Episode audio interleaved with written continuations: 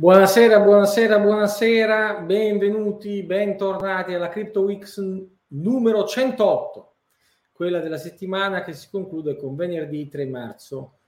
Di nuovo una settimana di notizie pesanti, mannaggina, mannaggetta. Ovviamente il mio turpiloquio non sarà mai al pari di quello di Fedez eh, nel suo podcast Crypto, non so se l'avete visto eh, e quindi noi siamo educande, evitiamo di bestemmiare, evitiamo di dire troppe parolacce, qualcuno ogni tanto ci scappa, ma mannaggina, questa settimana abbiamo un'altra brutta notizia. Silvergate ha avuto un crypto bank run e uno potrebbe dire e cos'è Silvergate e che è Silvergate?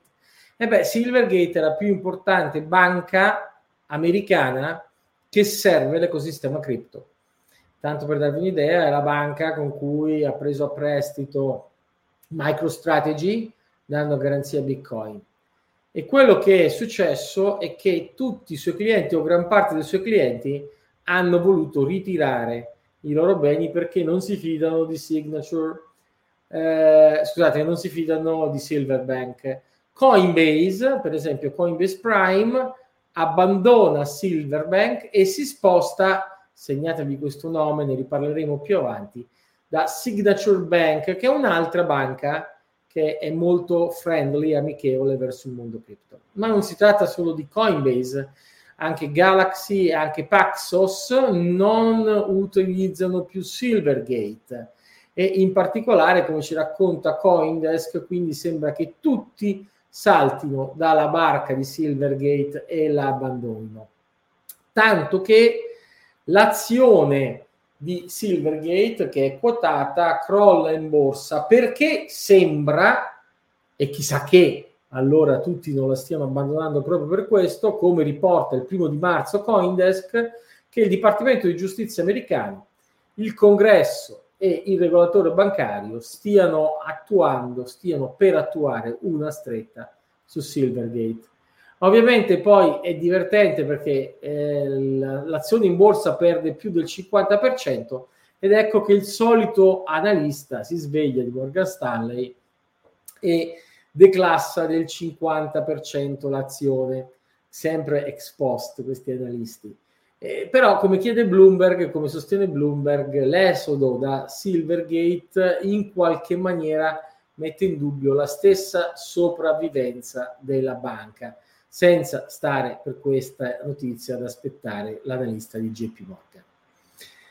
Tanto che in una news analysis di Jesse Hamilton del 3 marzo, quindi proprio di oggi, eh, Coindesk dice: Ma non è che forse Silvergate stava già utilizzando un tempo ormai in scadenza? E vabbè, poteva anche avvertirci un po' prima Jesse Hamilton, perché invece la fuga sembra esserci stata questa settimana. Innescata peraltro da un ritardo nel depositare i filing, cioè le notizie sul quarto e ultimo quarter dello scorso anno da parte della banca, quindi i timori di azioni legali e la fuga dei clienti.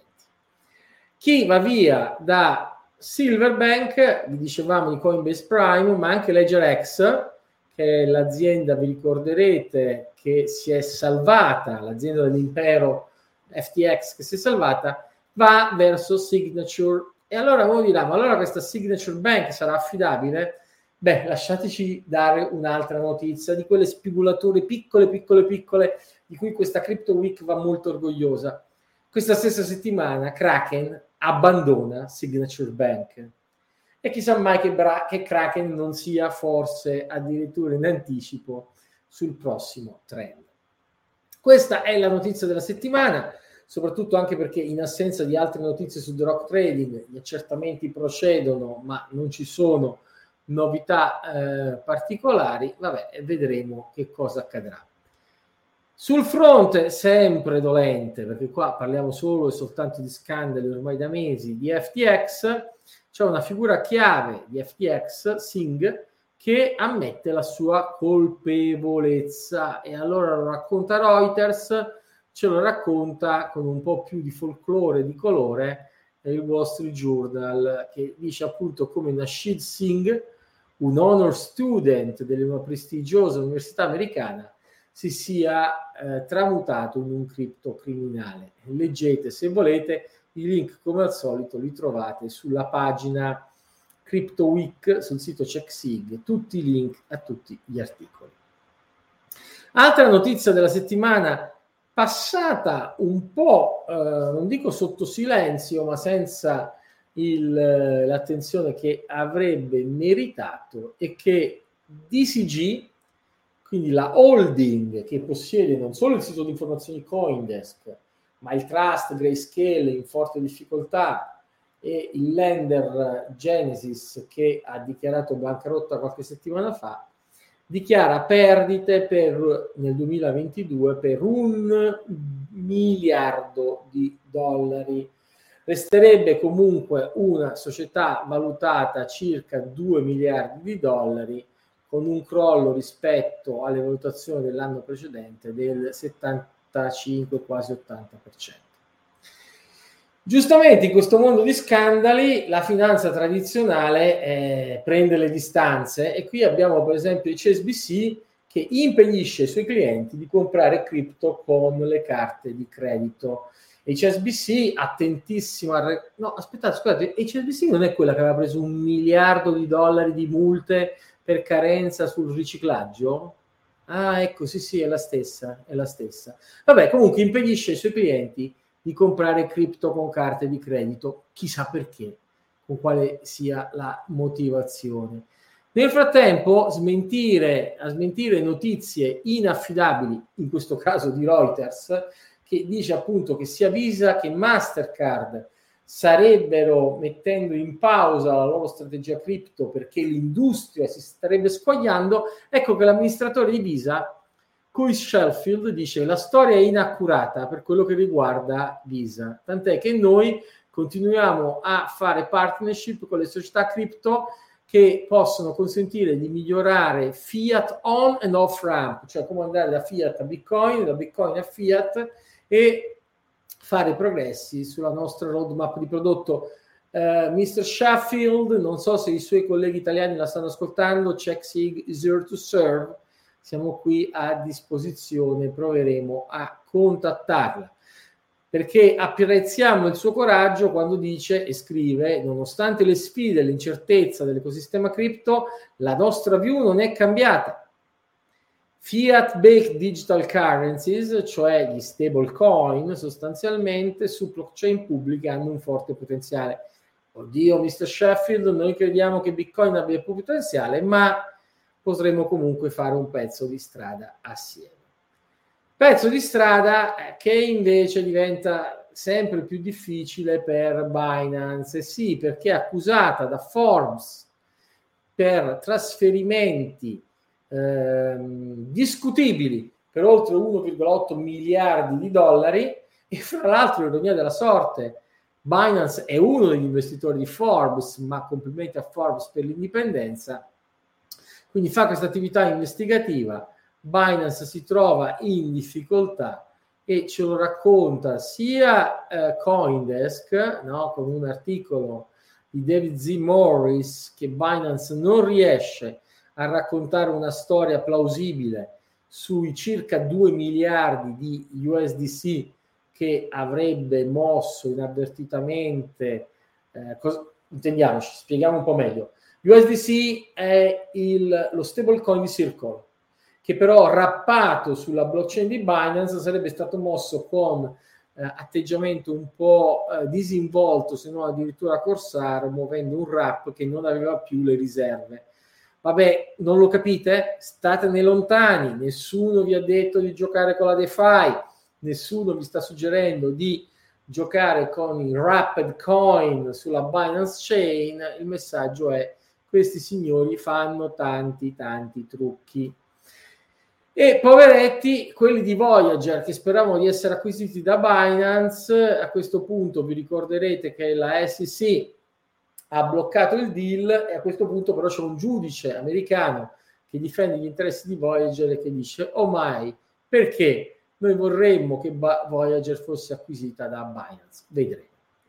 Nel frattempo il Financial Times, come sempre, ci azzuppa il biscotto, come si dice da qualche parte in Italia, e fa notare come il, notate, Binance Branded Crypto Token, e sì, perché il Binance USD, cioè lo stablecoin sponsorizzato da Binance ed emesso da Paxos, da cui Binance starebbe prendendo le distanze, eh, insomma, vabbè, eh, l'hanno messo Paxos, non è che l'hai messo contro i voleri di Binance. Certo, se Paxos mettesse una Metrano Coin senza che io approvi, ne prendo le distanze, ma se lo mette per me è un po' difficile prendere le distanze dopo. E comunque, insomma, il Binance USDT stablecoin, che pure chi ci segue con più attenzione da mesi, vi ricorderete, Binance aveva cercato di affermare sul mercato facendo guerra a Tether e a USDC, si è svuotato di oltre 6 miliardi perché tutti scappano da quello stable coin. Anche perché, come riporta Bloomberg, il Senato degli Stati Uniti, per carità, la solita senatrice Warren che è un po' fissata, però con Binance ce l'ha proprio alla grande, dice che è la culla di attività illegali e non è solo la Warren a dirlo, quindi Binance negli Stati Uniti insomma si trova in discrete difficoltà. Tanto che persino Coinbase dichiara di non consentire più lo scambio di questo Binance USD e quindi insomma tempi magri per Binance almeno negli Stati Uniti.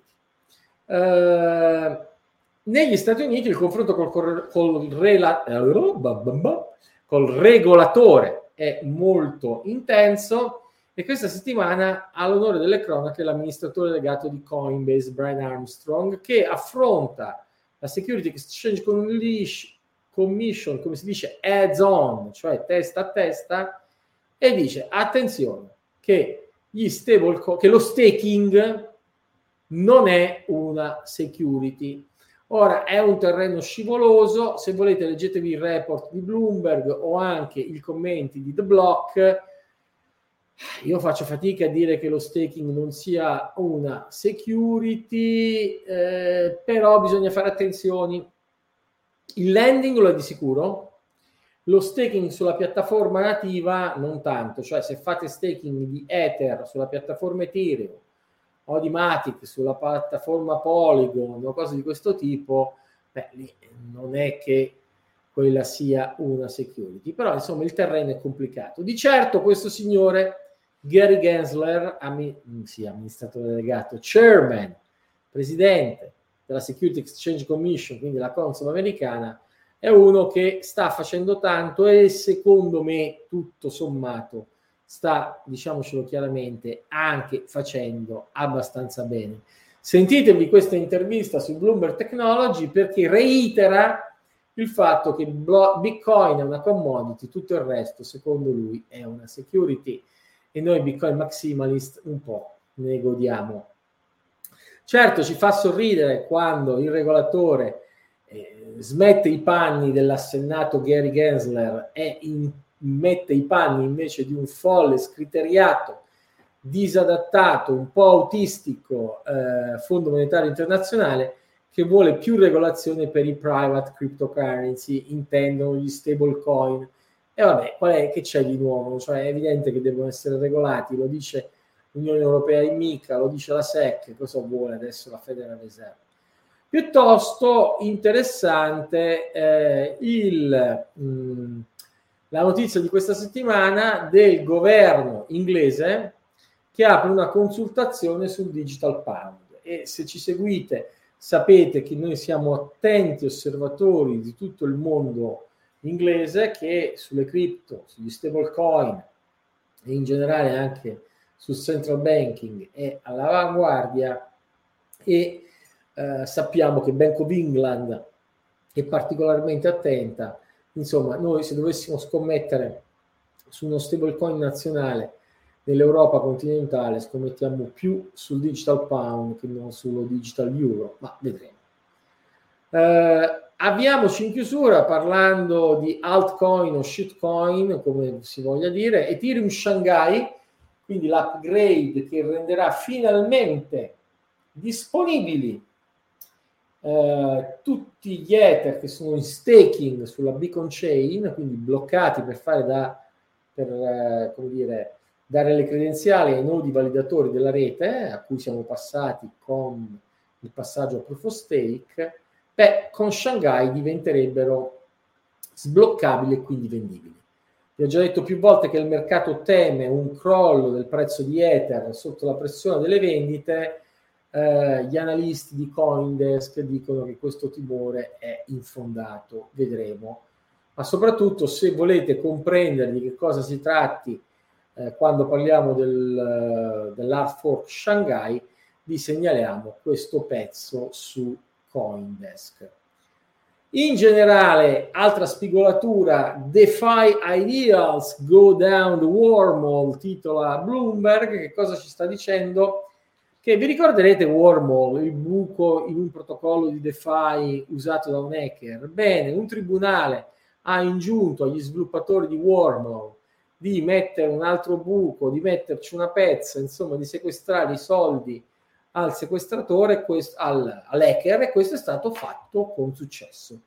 E allora c'è una parte di me che applaude perché quando i criminali vengono fermati ben venga, ma c'è un'altra parte che raccontano in tanti che vuol dire, signori cari, che qui decentralized non c'è un fico secco di nulla, perché quando succede un incidente si sa da chi andare, a chi chiedere una modifica del protocollo, un po' come si fece all'epoca quando a fronte dell'hacker che rubò 50 milioni a DAO, anzi applicò con intelligenza per ottenere da DAO 50 milioni, Vitalik Buterin e i suoi amici modificheranno il protocollo Ethereum per rendere invalida quella transazione. Quindi di decentralized society network non c'è nulla. E anche quando leggiamo di network che pur eh, sono promettenti come Polygon o Solana, i cui amministratori spengono, Polygon questa settimana per dei problemi, Solana per degli altri problemi neanche troppo bene capiti, beh, allora non vorremmo far arrabbiare il nostro amico Benetazzo, però di decentralizzato queste piattaforme non hanno molto. Per carità, eh, magari avranno sicuramente una capacità o potranno avere una capacità di sostenere pagamenti e offrire servizi che non saranno decentralizzati in maniera radicale, ma saranno dei compromessi che funzioneranno più o meno. Eh, li guarderemo da sempre, li, sorveremo, li osserveremo con attenzione, se non altro in una logica di servizio ai nostri clienti, ai clienti di CheckSync. Come sapete, per ultimo lasciamo sempre Bitcoin perché è il nostro beniamato, anche se questa settimana vi rilanciamo questa notizia di Bloomberg che i creatori di Board Apes, quindi la famosa serie di NFT che ha spopolato poi insomma adesso sta un po' naufragando su OpenSea ed Ethereum, farebbero debuttare il primo NFT Bitcoin. E sì, perché ve l'avevamo raccontato nelle scorse settimane, il protocollo Ordinals su Bitcoin permette di emettere NFT. NFT su Bitcoin non decolleranno mai, non interessano a nessuno, ma se siete curiosi dal punto di vista tecnologico, divertitevi pure con questo protocollo. Noi siamo laici, non facciamo battaglie ideologiche, è un abuso del protocollo Bitcoin, ma tutto ciò che è fattibile tecnologicamente qualcuno lo farà quindi o Bitcoin dimostra di essere più forte, le fee salgono e rendono impraticabili questi NFT o il mercato dimostra di avere interessi per questi NFT, ma insomma non è con le crociate che fermeremo Ordinals, ma con i fatti. Bitcoin Optech Newsletter questa settimana da eh, conto il dibattito su Codex 32 che è una forma di backup eh, checksummed, no? quindi con un controllo interno, che sarebbe facile controllare anche carta e penna, è uno dei dibattiti più interessanti dell'ultimo periodo, troppo geek, non mi fate entrare qui, però insomma avete presente la mnemonica, le 12-24 parole, ecco magari domani potrebbe essere sostituito da un protocollo più avanzato e Codex 32 è estremamente promettente da questo punto di vista.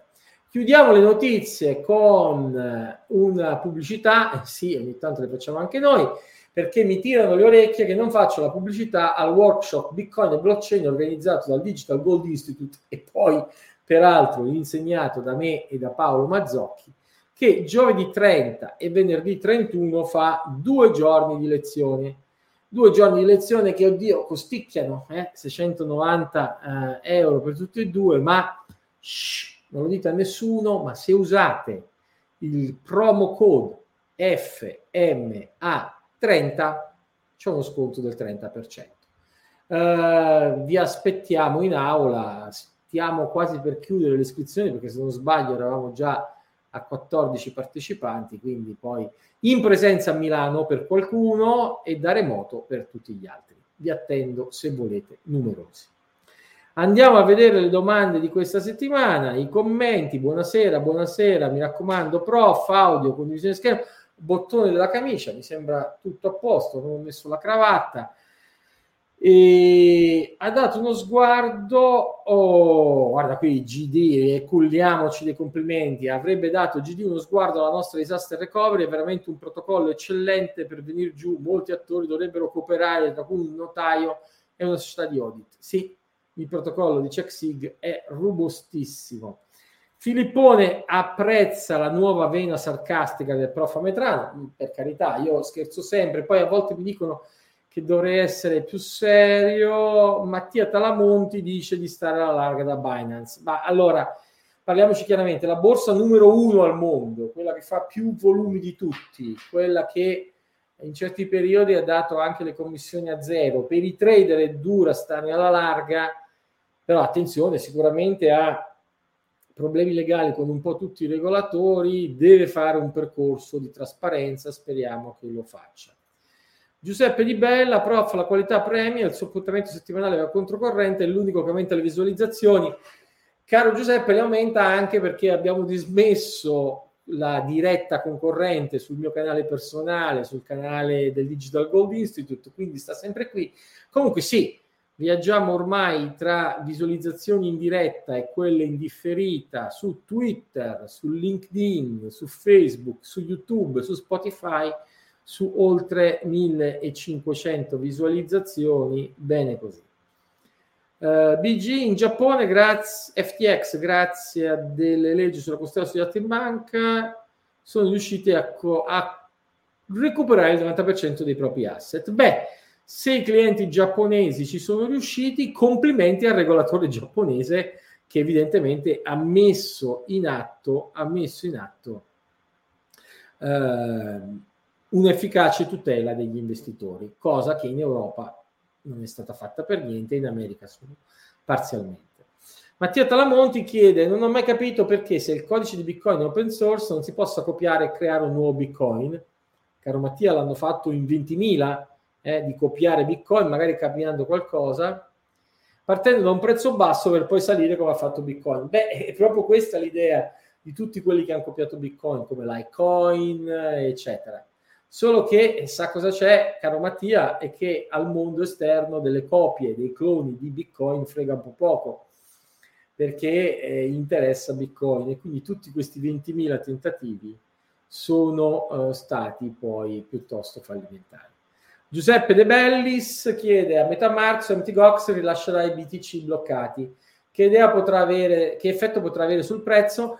Beh, potrebbe avere un impatto significativo, un po' così come eh, l'upgrade protocollare Shanghai libera degli Ether, che se fossero venduti sul mercato potrebbero deprimere il prezzo di Ether. Però i primi due creditori per importi di MT, eh, di MT Gox hanno già dichiarato che chiederanno il rimborso in Bitcoin perché non hanno intenzione di vendere.